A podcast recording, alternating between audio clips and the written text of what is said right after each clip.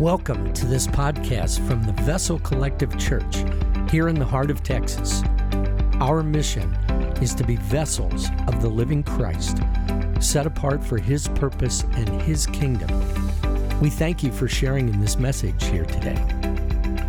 Hello and good morning, and welcome to Vessel Collective Church. Thank you so much for joining us for Church at Home from the safety and comfort and quarantined stay at home order that you are enjoying in your own house today as we are here. Uh, Gary and I in his house. So thank you so much for being here this morning. And I want to say thank you for joining us, especially if you're joining us live on Facebook right now. Um, I we've said this every week, and it is we've said it every week, because it's so true, is that being able to gather and be together online and to see you commenting and see you tuning in. Um, it means so much to our church and it is so encouraging and so impactful. You know, one of our core values here at the vessel is the value of unity. We have four core values, and it doesn't mean that we don't value other things, but these four things are the things that we feel God has called us to hold in the highest regards and really help shape and identify who we are. And those values are humility, um, the value of authenticity, the value of generosity, and finally, the value of unity. And I will tell you, Vessel and church and family and friends that are watching right now, I don't know if I've ever felt more unified as a church uh, than we've been the last several weeks. And it has been really amazing to see the Lord's faithfulness in that.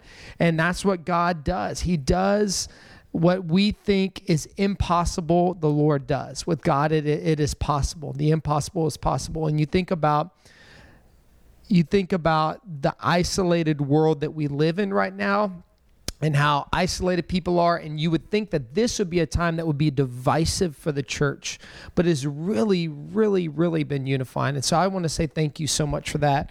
Uh, as you're going to hear tomorrow, if you haven't heard already, uh, Governor Abbott is releasing um, some more information about beginning to open up the state of Texas, which includes churches.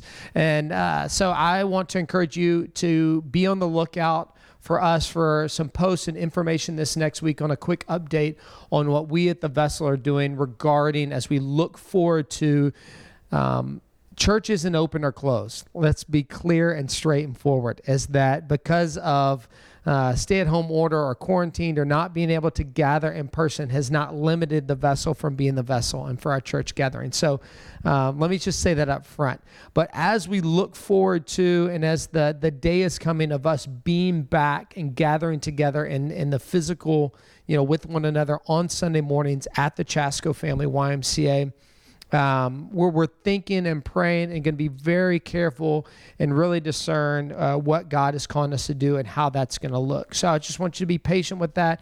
I'll put up on the screen right now. We've got a little slide that has our social media, our website. Um, this is these are the best places for you to follow along and get that information as it happens. And so. Um, take a look at those if you're on instagram on facebook those links are there that's where we are social on social media and then our website, www.vessel.church. So you can follow along there with all updates and what you need to know regarding us uh, looking forward to gathering again and what that process will look like. But I want you to know that our church is unified right now. And we're not going to do anything or act in any way that will disunify the church, that will break that up. And so we want to be patient. We want to uh, use wisdom and discernment of, of what is the right thing to do. So I know that that's a lot of caveat up front, but I wanted to say that and I want to thank you so much for being here right now this morning. Thank you for that video. Uh, I love our church and I love seeing those videos. And I think my favorite uh, top 10 thing that's best about church at home was Veronica saying she did not have to brush her hair, which I think is drastically unfair because I do have to brush my hair because you see me on video. So, uh, anyways, thank you for being here. Uh, we started last week a new series that we're calling the first days. And coming up until easter and through easter we looked at the last days of jesus christ. And really we didn't skip a beat even transitioning from this series called the last days which are the last days of jesus' life into the first days of the church. Literally we carried over from the end of luke right into acts chapter 1 the very few verses where we see the disciples are there. Uh, Jesus has been crucified, dead, buried, risen from the grave. He's visited them uh, at the end of Luke and the beginning of Acts that they're at the Mount of Olives where Jesus ascends to heaven. And immediately we see the birth of what we know as the modern church. And I think it's it's sometimes we read Acts and it's easy to look at Acts as this ancient thing, as this foreign ancient church that we have modernized and improved upon in some way and that is different than now but really that's not true at all that the, that, that the disciples and the birth of the church, uh, we're still living in that same reality. And so you begin to see things in Scripture that um, that jump out to us, and we're going to be continuing on in that this morning and looking at the first days of the church. And so uh, I'm going to pray, and then we're going to jump in. If you want to go ahead and pull up your Bibles, we're going to be in Acts chapter two. So let me pray, and we'll jump in to God's word. Dear Lord, I thank you for unity. Jesus, I thank you for the vessel and how, uh, God, you have been so gracious and good to us uh, to unify us during this time. That even being online, even making, you know, kind of fun and lighthearted top 10 videos or posting things on social media or being on Zoom calls or phone calls with one another, um, God, that you have enabled unity and gathering. Uh, where the world says there's isolation. So I thank you for that, Jesus. I pray that anyone out there that's listening to this right now that does not feel connected, that feels isolated, Lord, enable them and empower them to run from that and run to you and run to your church and the community. I pray that we would all be mindful of those who are around us we be intentional about reaching out, about including God. You, we, we say at the vessel, that you belong here. That is a motto of sorts to us. Um, and God, that is so true that this is a place for everyone, Lord, that there's no comma after that. It's you belong here, period. We thank you, Lord, that that comes from you, that you invited us into your bride, that there was no one too far, no one that struggled too much, no one that's done something that disqualifies them from the blood of your son. And so I just thank you for that, Jesus. I pray for your word right now as we read in Acts chapter 2. God, I pray that you give clarity and understanding and encouragement to our church when it comes to the Holy Spirit. God, would you amplify your own voice and silence mine? God, would you activate your gift, my gifts and skills and use me right now, God, to truly be a vessel of your word. Uh, I pray these things in your name. Amen. So we're going to be in Acts chapter 2. This is uh, a very famous scripture that you likely know. Even if you haven't spent a lot of times in church you know about what what pentecost looks like in the the the day of pentecost and the gift of the holy spirit. So i'm going to be reading acts chapter 2 verses 1 through 15 i'm reading out of the niv and then we'll look at the Holy Spirit and the gift of the Holy Spirit, what it means for our church. And so in Acts chapter 2 says this it says, uh, if you remember from last week, the, the, the, the, the disciples are there and they're waiting. The Lord has, they've been in prayer uh, they've been faithful to stay in Jerusalem to wait on the on this promise from the Lord uh, that God has raised up leaders among them, and we know that they're in the upper room. There's about 120, and they're praying and waiting for this promise that Jesus promised of this Holy Spirit. So, beginning in Acts chapter two, it says, "When the day of Pentecost came, they were all together in one place. Suddenly." A sound like a blowing of a violent wind came from heaven and filled the whole house where they were sitting. They saw what seemed to be tongues of fire that separated and came to rest on each of them. All of them were filled with the Holy Spirit and began to speak in other tongues as the Spirit enabled them. Now there were staying in Jerusalem God fearing Jews from every nation under heaven. When they heard this sound, a crowd came together in bewilderment because each one heard their own language being spoken. Utterly amazed, they ask, Aren't all these who are speaking Galileans? Then how is it that each of us hears them in our own native language? Parthians, Medes, Elamites, residents of Mesopotamia, Judea and Cappadocia, Pontus and Asia, Persia and Pamphylia Egypt, and the parts of Libya near Cyrene, visitors from Rome, both Jews and converts from Judaism, Cretans and Arabs. We hear them declaring the wonders of God in our own tongues. Amazed and perplexed, they ask one another, What does this mean? Some, however, made fun of them and said, They have had too much wine. Then Peter stood up with the eleven, raised his voice, and addressed the crowd Fellow Jews, and all of you who live in Jerusalem, let me explain this to you. Listen carefully to what I say. These people are not drunk as you suppose. It is only nine in the morning. And so, um, we see this gift and this coming of the Holy Spirit into his church. And the truth and the reality is that, that the same spirit that came and fell on them in this moment is the same spirit that dwells within our church and within every, the life of every person that has given their life to Christ and, and lives in accordance with the Spirit. And so this as we look at the first days of the church and the birth of the church in the context of our own lives and and doing church in uh, 2020 and being a part of Vessel Collective Church, there's there's truth and significance here that is powerful and that we need to hold tight to. And so um, there's a few things here that I think are really important. So I'm gonna I'm gonna list through a few things that that are, are true here, and we're gonna kind of break those things down. And I want you to kind of look at these in two parts. We're gonna have four things that we really focus and learn about here in Scripture and highlight. And the first two really have to do with communication. They really have to do with communication. And they, these first two, while they're separate things, they work in conjunction with one another. And so, uh, and, and I'll wrap those two up before moving on. And so, the first thing that we see here on this day of Pentecost, the disciples are gathered, the Holy Spirit falls on them. I love this idea that they're all together. If you were here last week, I talked about being of one accord. And uh, it speaks to our value of unity at the vessel, it speaks to the reminder that these disciples were of one accord, that they were unified in Christ. It says, when the day of Pentecost came, they were all together.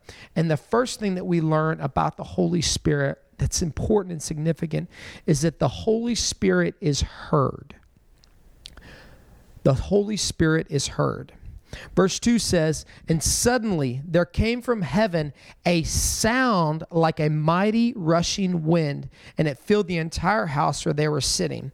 And, and a mighty rushing wind is something that is heard that it tells us. And that's different than it being felt. I think a lot of us, when we think about and we hear the scripture, we think about wind in our own life. As you know, if you're sitting outside, I know I think it's going to be like 100 degrees this week in Texas, um, right at the beginning of May. But if you sit out this past week and enjoyed the nice weather in the evenings, you know, a breeze has come through and a breeze is felt. Man, you can sit out there and think, man, it is so nice to feel that breeze. But that's not what Scripture says. Scripture says that they didn't feel a mighty rushing wind. It says, but they heard a mighty rushing wind. And it's the same thing that Jesus tells Nicodemus in John chapter 3 when Nicodemus and Jesus have their secret meeting uh, together. In John chapter 3, verse 8, it says, The wind blows where it wishes, and you hear its sound but you do not know where it comes from or where it goes. So it is with everyone who is born of the Spirit, which is exactly what is happening right now to, to the church, as the Holy Spirit is coming and filling them and, and falling on them. And so this idea of the wind being heard is really significant and really important because how we gather most of our information, our first of our five senses, the, the sense that is most important a lot of times for us gathering information is our is our ears and how we hear, how we hear things. And so I've never been in a hurricane or a tornado or anything like that, but you hear reports of people that are hunkered down when a storm comes through, and they say that that a tornado can sound like a freight train coming through. That's the sound that is so eerie. And that's what scripture is talking about here. It says it's a mighty rushing wind. If you look further along in the scripture, in verse 6, uh, continue on this idea of the Holy Spirit being heard. Verse 6 says, is when they heard this sound, our crowd came together in bewilderment. That it wasn't just these these 11 or these 12 disciples or the 120 that are gathered in the upper room, the Holy Spirit is heard from others, that other people hear this sound. in verse 8 they, they even ask the question how is it that we hear our own native language again the holy spirit is speaking through them is using them and the holy spirit is heard and then in verse 11 it says again it says um, it says we hear them declaring the wonders of God in our own tongues. And it's this idea and this truth that the Holy Spirit is heard. There, there's we struggle so often. I was talking with, I was on a prayer call this week uh, with our prayer team, and we were sharing kind of how we'd seen God working this week and then what we had struggled with this past week. And someone that was on the call with me shared that they had been struggling to hear God, that they've been praying about something specific and desiring to hear the Lord. And I think that you know that we can get so narrow on what that wants to what we want that to look like that we bring our agenda into the lord about how we want to hear the spirit. We want to hear it uh, at this time. We want to hear about this thing. And honestly we want to hear this outcome. And and and we have this agenda as we come but um, we, we see here that the Lord is creative in how, and that the Holy Spirit is creative in how it's heard. And the truth is this the truth is this is the Holy Spirit gives the church its voice. The truth is that the Holy Spirit gives the church its voice. And as we're thinking about the first days of the church and we're thinking about it for us, I want you to know that the Holy Spirit is a gift to the bride. And one of the things it does is it gives the church its voice. You know, when I started this message, and each week I start, I pray for myself uh, as we start. I pray for the Lord to speak and use me and speak through me. I pray that the Lord would amplify his own voice and silence my own. And um, it's uh, funny because when we started this church at home, my daughter Sloan pointed that out one of our very first weeks that we were gathering. We were sitting there on the couch and the message started, and she said, You know, Dad, you that's kind of selfish. She's like, You're kind of selfish praying for yourself. You're praying. And I so I explained to her, I was like, Lord or babe, I'm not praying for myself. I'm praying for the Lord. I'm praying for the Lord to use and speak through me. And I think every pastor and preacher has had that moment where you've been so desperate and you've been struggling with what you're trying to say or communicate that you're thinking, Lord, I pray that you change the words as they're coming out of my mouth. Lord, that you are giving me voice and that you're changing those things. When my grandfather passed away uh, at his funeral, his cousin, uh, who's a pastor, gave uh, uh, you know gave the eulogy, and he talked about the moment that my grandfather uh, accepted Christ and it was his first time to preach. Here he is, he's like a 15 or 16 year old kid, and, and they bring him up in front of the church. This is my grandfather's cousin, and they bring it up in front of the church, and he he wants to be a pastor and he wants to be a preacher, and they give him the mic, and he prepares and he prepares this. What he said is he prepared an hour long message. He said, well, then about eight minutes later, about eight minutes into that and he was done with his hour long message. He didn't know what else to do, so he gave an altar call, right? He did what he thought was natural.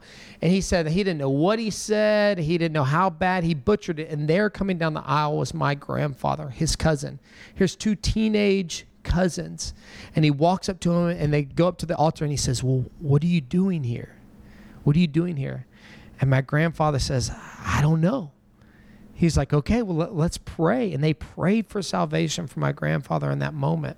And I loved hearing that story at my grandfather's funeral, just to have his cousin share, like, I don't know what I said. I don't know how bad I butchered it. It wasn't good, but the Lord still used that. And this idea of the Holy Spirit giving the church its voice. And I want you to know that, man, I am desperate for God to speak. I am faced every day with how how broken and limited I am and my struggles. And so we come and we gather together and we pray that the Lord speaks. And I had someone related to me one time understanding the Spirit, the Holy Spirit speaking and being heard. And I had it related to the idea of a trumpet. So if you have a trumpet or a French horn or a tuba or a trombone or whatever other uh, wind instrument you would like to choose. But if you have a trumpet, you put it here on this table. A trumpet by itself makes no sound. If I put a trumpet on this table, it is made to, it is created and designed and built to make music. But if I set it here on this table, it does nothing. And the same is true about our own giftings. that it's not about us, it's about the Lord using us. And it's not about just the church, but it's about God using his church and his spirit, which are gifts to us, to be able to make a sound. But when a when a trumpet player picks up that horn and he blows into it, it makes it makes sound and it's the it's the musician that's creating the sound through the horn. And the same is true about us. And the holy spirit is our giftings and our giftings alone are nothing if they're not used by god. And so even for me even for jessica and gary and shay or anyone that's teaching or for you if you're calling someone on the phone and, and god is using your gift of encouragement to speak encouragement into their life that's not you. That's the holy spirit you are but an instrument. As scripture says, you are but a vessel. 2 Timothy 2 21 says is that we are nothing but instruments and our, the holy spirit is given to us and, and dwells inside of us to be used by god so the first and foremost the holy spirit is heard and i want you to know and this isn't this is in the most humble way possible even now as, as we're open to god's word is that the, the holy spirit is speaking now to us. He's speaking to me speaking to our church and that is powerful. And we've got to hold tight to that truth and that understanding. The second thing is this, and again, in the same line and vein of communication, not only is the Holy Spirit heard, but the Holy Spirit is seen. In verse 3, it says, And they saw what seemed to be tongues of fire that separated and came to rest on each one of them. The King James Version, which I know Maddie Parker loves, says it this way uh, Acts 2 3. It says, And there appeared unto them cloven tongues like as of fire as it sat upon each of them. And i love that idea of the way the king james version says that appeared unto them. Um, and this, this idea of appearing unto them is the same as in exodus 3 when moses comes upon the burning bush. It's like this idea is that it appeared to be burning that, that it doesn't say that he saw fire Right here, it doesn't say uh, they saw fire. It says they, they, they saw what appeared to them to be or what seemed to be fire. And this is very consistent language throughout Scripture. In Exodus 3, you look at Revelation uh, in the throne room, and it's described using these precious jewels. It says it is what appeared to be bronze, what appeared to be diamonds and rupees and fire. And, and it's this appearance of, and it's kind of like if you're describing a dream to someone like if you if you had a dream when you have your dream and even as you come out of that dream it makes sense but it doesn't make sense. And there's no words to be able to clearly articulate that. It's like i had this dream uh, the other the other the other night and i was telling shay about it. I was like we were at this place and it was you, but it wasn't you. Like there's no context that that makes sense, except in my dream that made sense to me. It was Shay, but it wasn't Shay all at the same time.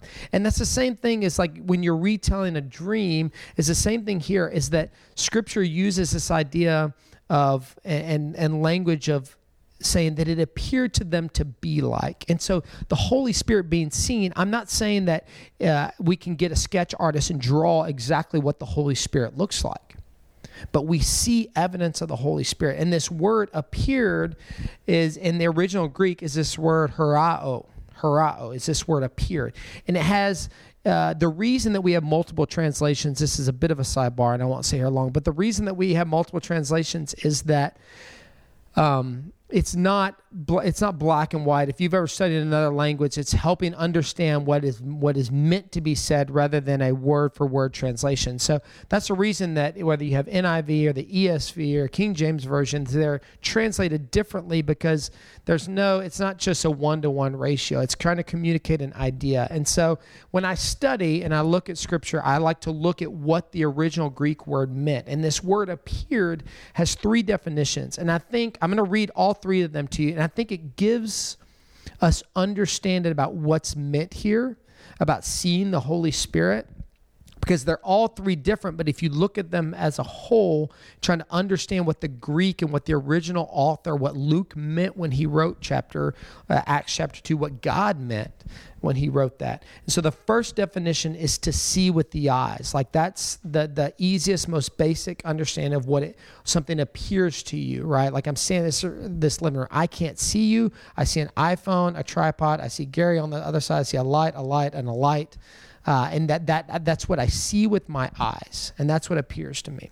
The second definition is to see with the mind, which is more this idea of something that's being perceived. And it's the idea of like you can see what's happening. It's the reason that Shay can't watch The Office, it's too uncomfortable for her. Like you see these things that are going on, this uncomfortability that you can't see and touch, but this idea of seeing with the mind.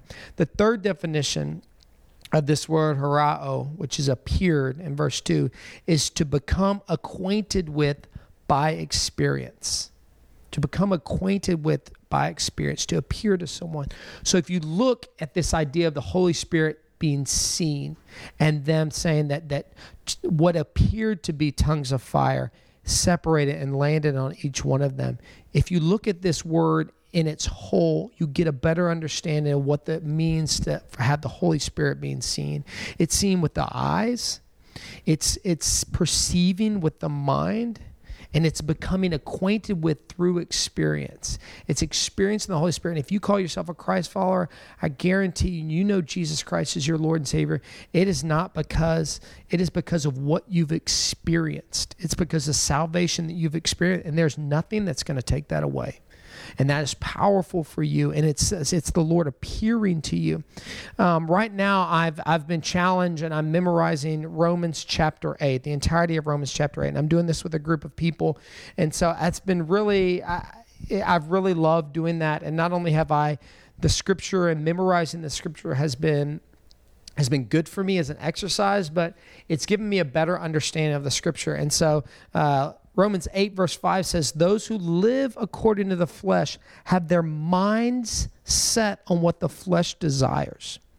But those who live in accordance with the Spirit have their minds set on what the Spirit desires. So if we think about this idea of what appears to us, what, what, what appears to us in our mind, and this idea of what Romans 8 says is, what is your mind set on? Like if you, if you think, you know, a mind that's set on the flesh, as verse 6 says, leads to death. But a mind that's set on the Spirit gives life and peace. And if you've ever heard the term, like, man, you've set your mind to something, like I've set my mind to do this thing, whatever it may be, is that you've, what you've really done is you've mentally committed to that thing. You've committed, committed mentally to that thing. So the truth is, the truth is is that we see the spirit at work that that we see the spirit at work when we know what to look for that's the truth is that we see the spirit at work when we know what to look for. If you've ever done like a word search or a where's Waldo, right? The reason you can find Waldo in that book is you, you know what you're looking for. The reason that you can find the word peanut butter in your word search is because you see in the word bank it says peanut butter and you know what to look for. And the same is true about the Spirit. If you take time in your life and you begin to look, and you know what the Holy Spirit looks like, that you've had this, He's appeared to you, and, and knowing Him more intimately and seeing Him, seeing Him with your mind, you begin to see the work of the Holy Spirit all around you. And the, the Holy Spirit is seen. We see Him working. And I mean, there's there's just experience and time and time again where those things uh, where we see the the Holy Spirit working, and so this idea of these first two points, the Holy Spirit is heard and the Holy Spirit is seen, is this idea of communication. Is that we see in this moment, the Holy Spirit comes and it communicates to that, that to them. And this idea of hearing and seeing is a common trend throughout Scripture. If you go back to, uh, you know, like in Isaiah chapter 6, where God calls Isaiah, it says that, that he, it says that he hears. Let me see if I have Isaiah 6 pulled up and how fast I can get there. Isaiah chapter 6. It talks about the same idea of hearing and seeing. It says uh, that, that he says above him were seraphim, each with six wings. With, with two wings they covered their faces, with two wings they covered their feet, with two they were flying. And listen to this, and they were calling out to one another, Holy, holy, holy is the Lord God Almighty. To the whole earth is full of his glory. Isaiah heard them. He saw the seraphim and he heard them singing these words. And listen to this, verse 4 At the sound of their voices, the Holy Spirit is heard. The doorposts and the thresholds shook, seen. And the temple was filled with smoke, seen. And it goes on to say, when God calls Isaiah and says, Here I am, Lord, send me. And he said, Go and tell his people, be ever hearing but never understanding, ever seeing but never perceiving.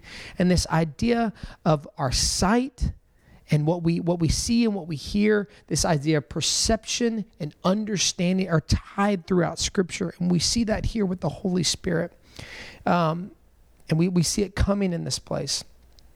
The third thing that we see here that's really important in acts chapter 2 is not only uh, is the holy spirit seen and heard but the third thing is, uh, and this is really important, and, and you're going to see that this this has become this very divisive thing within the church, and it's important that we understand and embrace this idea. It says that the Holy Spirit fills. The Holy Spirit fills. Verse 4 says, All of them were filled with the Holy Spirit and began to speak in other tongues as the Spirit enabled them. And this is the, the first time that this idea of the filling of the Holy Spirit is introduced. And uh, we have, you know, Old Testament, it doesn't mean that the Holy Spirit isn't there, it doesn't exist before that moment. We know that's not true from John 1 1 um, and the Trinity of God. But this is the first time that we see the, the Holy Spirit filling those. There's plenty of te- uh, examples in the Old Testament about the Spirit falling on someone or being on someone. But if you are filled with something rather than having something on you, is a very different thing. And a little pop quiz: When is the first time that the Holy Spirit is mentioned in Scripture, or where we see the Holy Spirit? I'm assuming you are all getting this correct, this answer correct, and so you get a gold star. And it is in the second verse of the Bible. Genesis 1, verse 2, it says, The earth was formless and void. And the, the scripture says, The Ruach of God hovered over it. The Ruach is, is the, the Spirit of God, which is a wind. Which is a wind. The same thing that happens here when the Spirit falls here, it is this wind. And that, that the Holy Spirit was there in the creation of the earth. But this is the first time where the Holy Spirit fills God's people, where it fills His church. And so it is literally where we get our name, Vessel. Vessel Collective Church. Our, our, our name is vessel out of that very idea is that God is filling us. So I've brought here a vessel. This is a vessel. And I know our logo is a compass rose, which has the vessel has multiple symbolism. Not only are we vessels, but the idea of a ship being a vessel and us being uh, in that ship. But but a, a vessel is is what we call our church. Our mission statement is that we are called to be vessels of the living Christ, set apart for His purpose in His kingdom.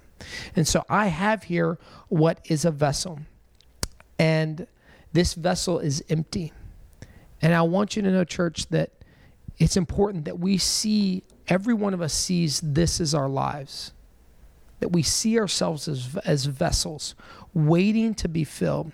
And it says here in the scripture, it says that they were filled with the Holy Spirit. So if I took water right now and I filled this up to the brim, I mean, I, I poured and poured and poured, or whatever liquid it is. It's the same thing as, as God filling our own lives. It's pouring into us all the way up to the brim to the point that there's nothing else in there. There's nothing else in there except what God has poured in. And then what happens? Look at the scripture here. What happens after the vessel is filled? It is poured out. Once a vessel is filled, then it is poured out. It says, and they began to speak in other tongues as the Spirit enabled them. And and this idea of them being filled up and then immediately poured out. The Spirit fills God fills them up, and then they're poured out, and the Spirit's using. And then what happens again?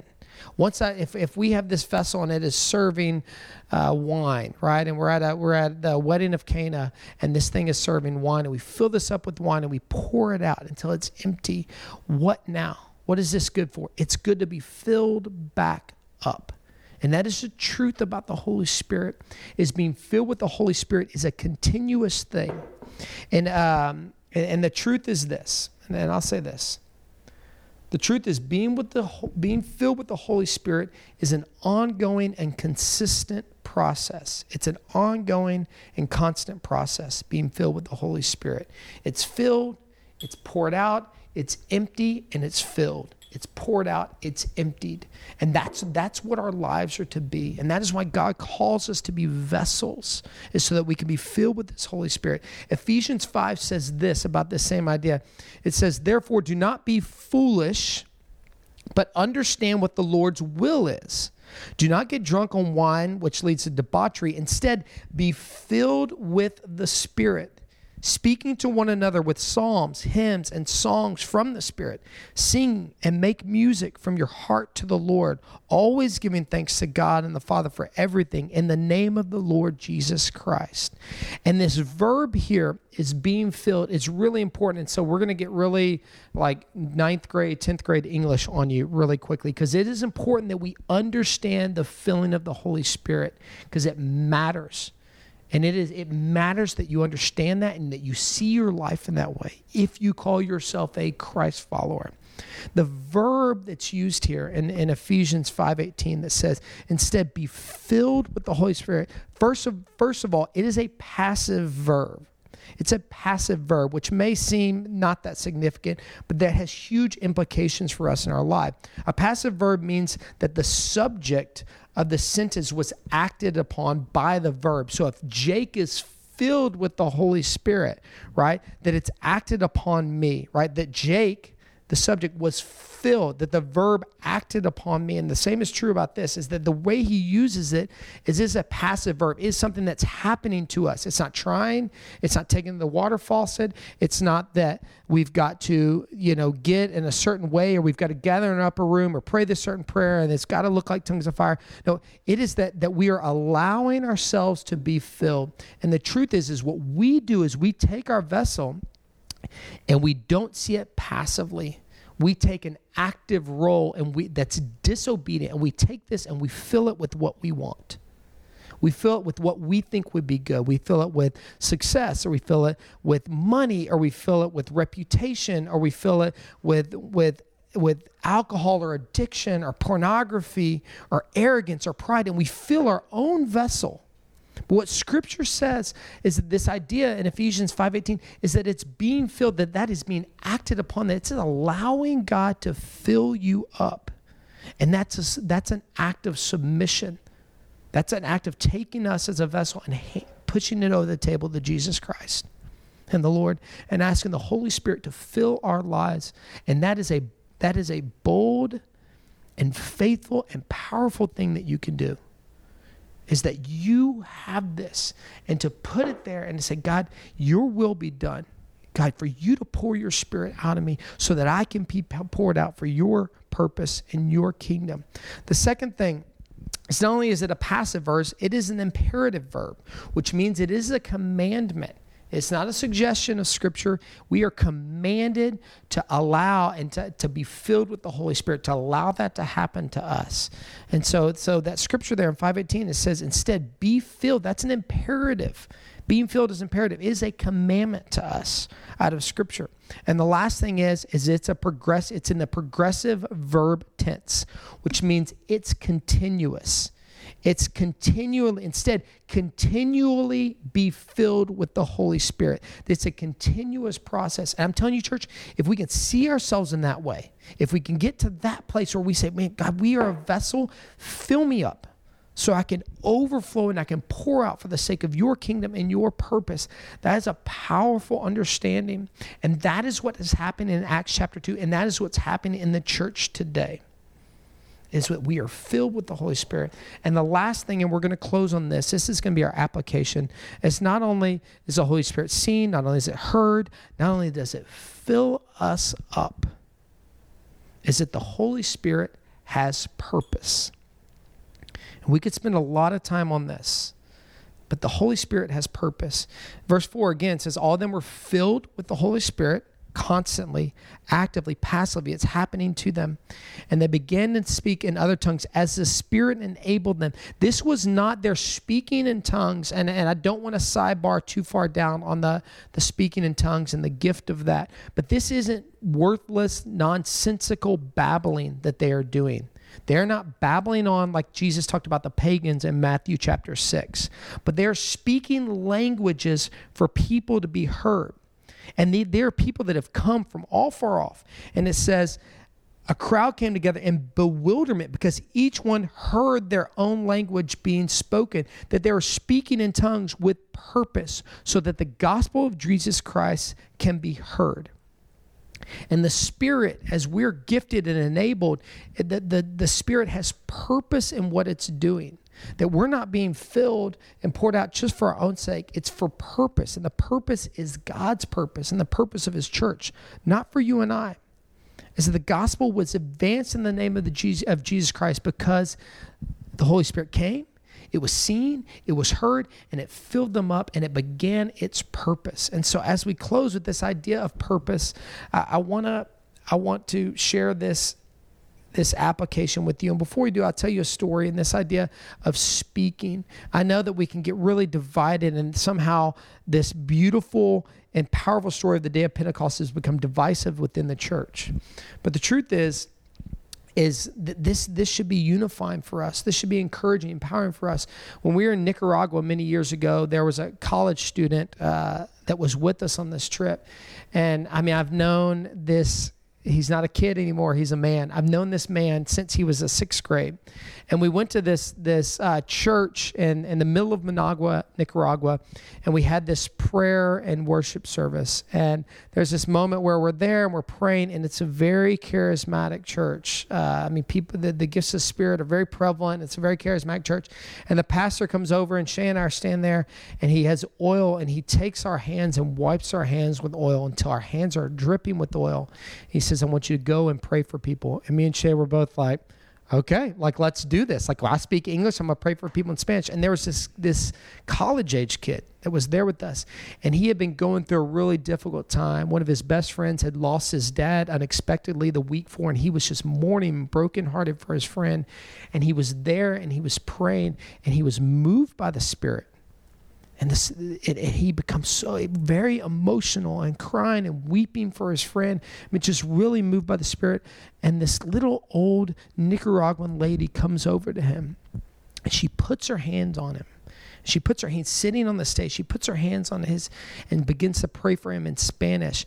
And he heard every word she was saying. Man, I gives me goosebumps. He, he, could at the same time, like you think about your, he he could hear she was speaking Spanish, he did not speak Spanish. He, he knew and could hear she speaking Spanish, but his heart understood every word that she was praying over him. Every word. And he had breakthrough. And I mean, if that is not powerful, and I know this kid, I mean, for him to share this story was a big deal because that, that's not, he's not a sensationalist. He, he wasn't looking for attention. And for God to do that, I want you to know that the Holy Spirit has purpose always. Always the Holy Spirit has purpose. And so, our two applications out of that idea, and they're going to be really quick as we close. The first is this: is to know your gifts.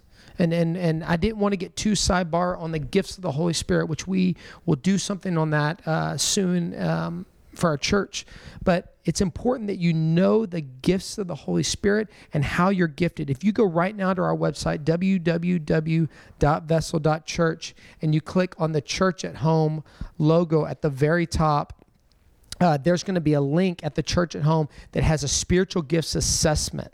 Okay. We talk about Enneagram, and I guarantee you, everyone out there knows their Enneagram number. I know my Enneagram number, and I've never even taken an Enneagram test. I'm a seven, or so I've been told. And so the idea of this Enneagram number, we all know that. But how many of us know what our spiritual gifts are? And know how God is gifted. And so we've got this test on our website that you can do. And it is not a science that this test isn't black and white, but at least it gets you thinking. So if you don't know your gifts, I encourage you right now to go in to take that test. The second thing is is to not only know your gifts, do it, but to embrace a not for me mentality. And I want you to know, church, that every one of you, every one of us who have been saved by the blood of Jesus Christ, who have accepted Christ our Lord and Savior, have been gifted with the Holy Spirit, and we have gifts that have been that have enabled us, but they are not for you. Those gifts are not for you. The Holy Spirit is not some superpower that now you have some, you know, super ability. The Holy Spirit is not to make your life easier. The Holy Spirit and your, your spiritual gifts is not only, not even for you to use for yourself. The Holy Spirit is given to the bride, which is the church. And the, the Holy Spirit is there as a gift to the bride. And I can't say it strongly enough, church, if you don't embrace this right here, that, that and you call yourselves part of the vessel, I want you to know I I need that. Gary needs that. Shay needs that. Everyone in that video needs your gifting because they're not for you, they're for us. And collectively, you take you take all of these vessels, you take all these vessels you put on this table, and that, that this is for the church. And the Lord enables his spirit of the church. So I'm going to pray for that and I'm going to close this out this morning. Dear Lord, I thank you, God, for the gift of your spirit. I thank you that it fell on Pentecost. I thank you, God, that it falls on us. I thank you for your filling. I thank you that that is constant, that there are moments that we feel empty, and your word promises that you'll fill us back up. God, I pray for every one of us right now to heed the call and to take hold of that calling for us to be vessels and to trust you to fill us up for your kingdom and your purpose. And in your name we pray. Amen. Thank you for joining us this morning for our service. We are publishing content throughout the week for Church at Home through our social media and website. For more information, visit www.vessel.church.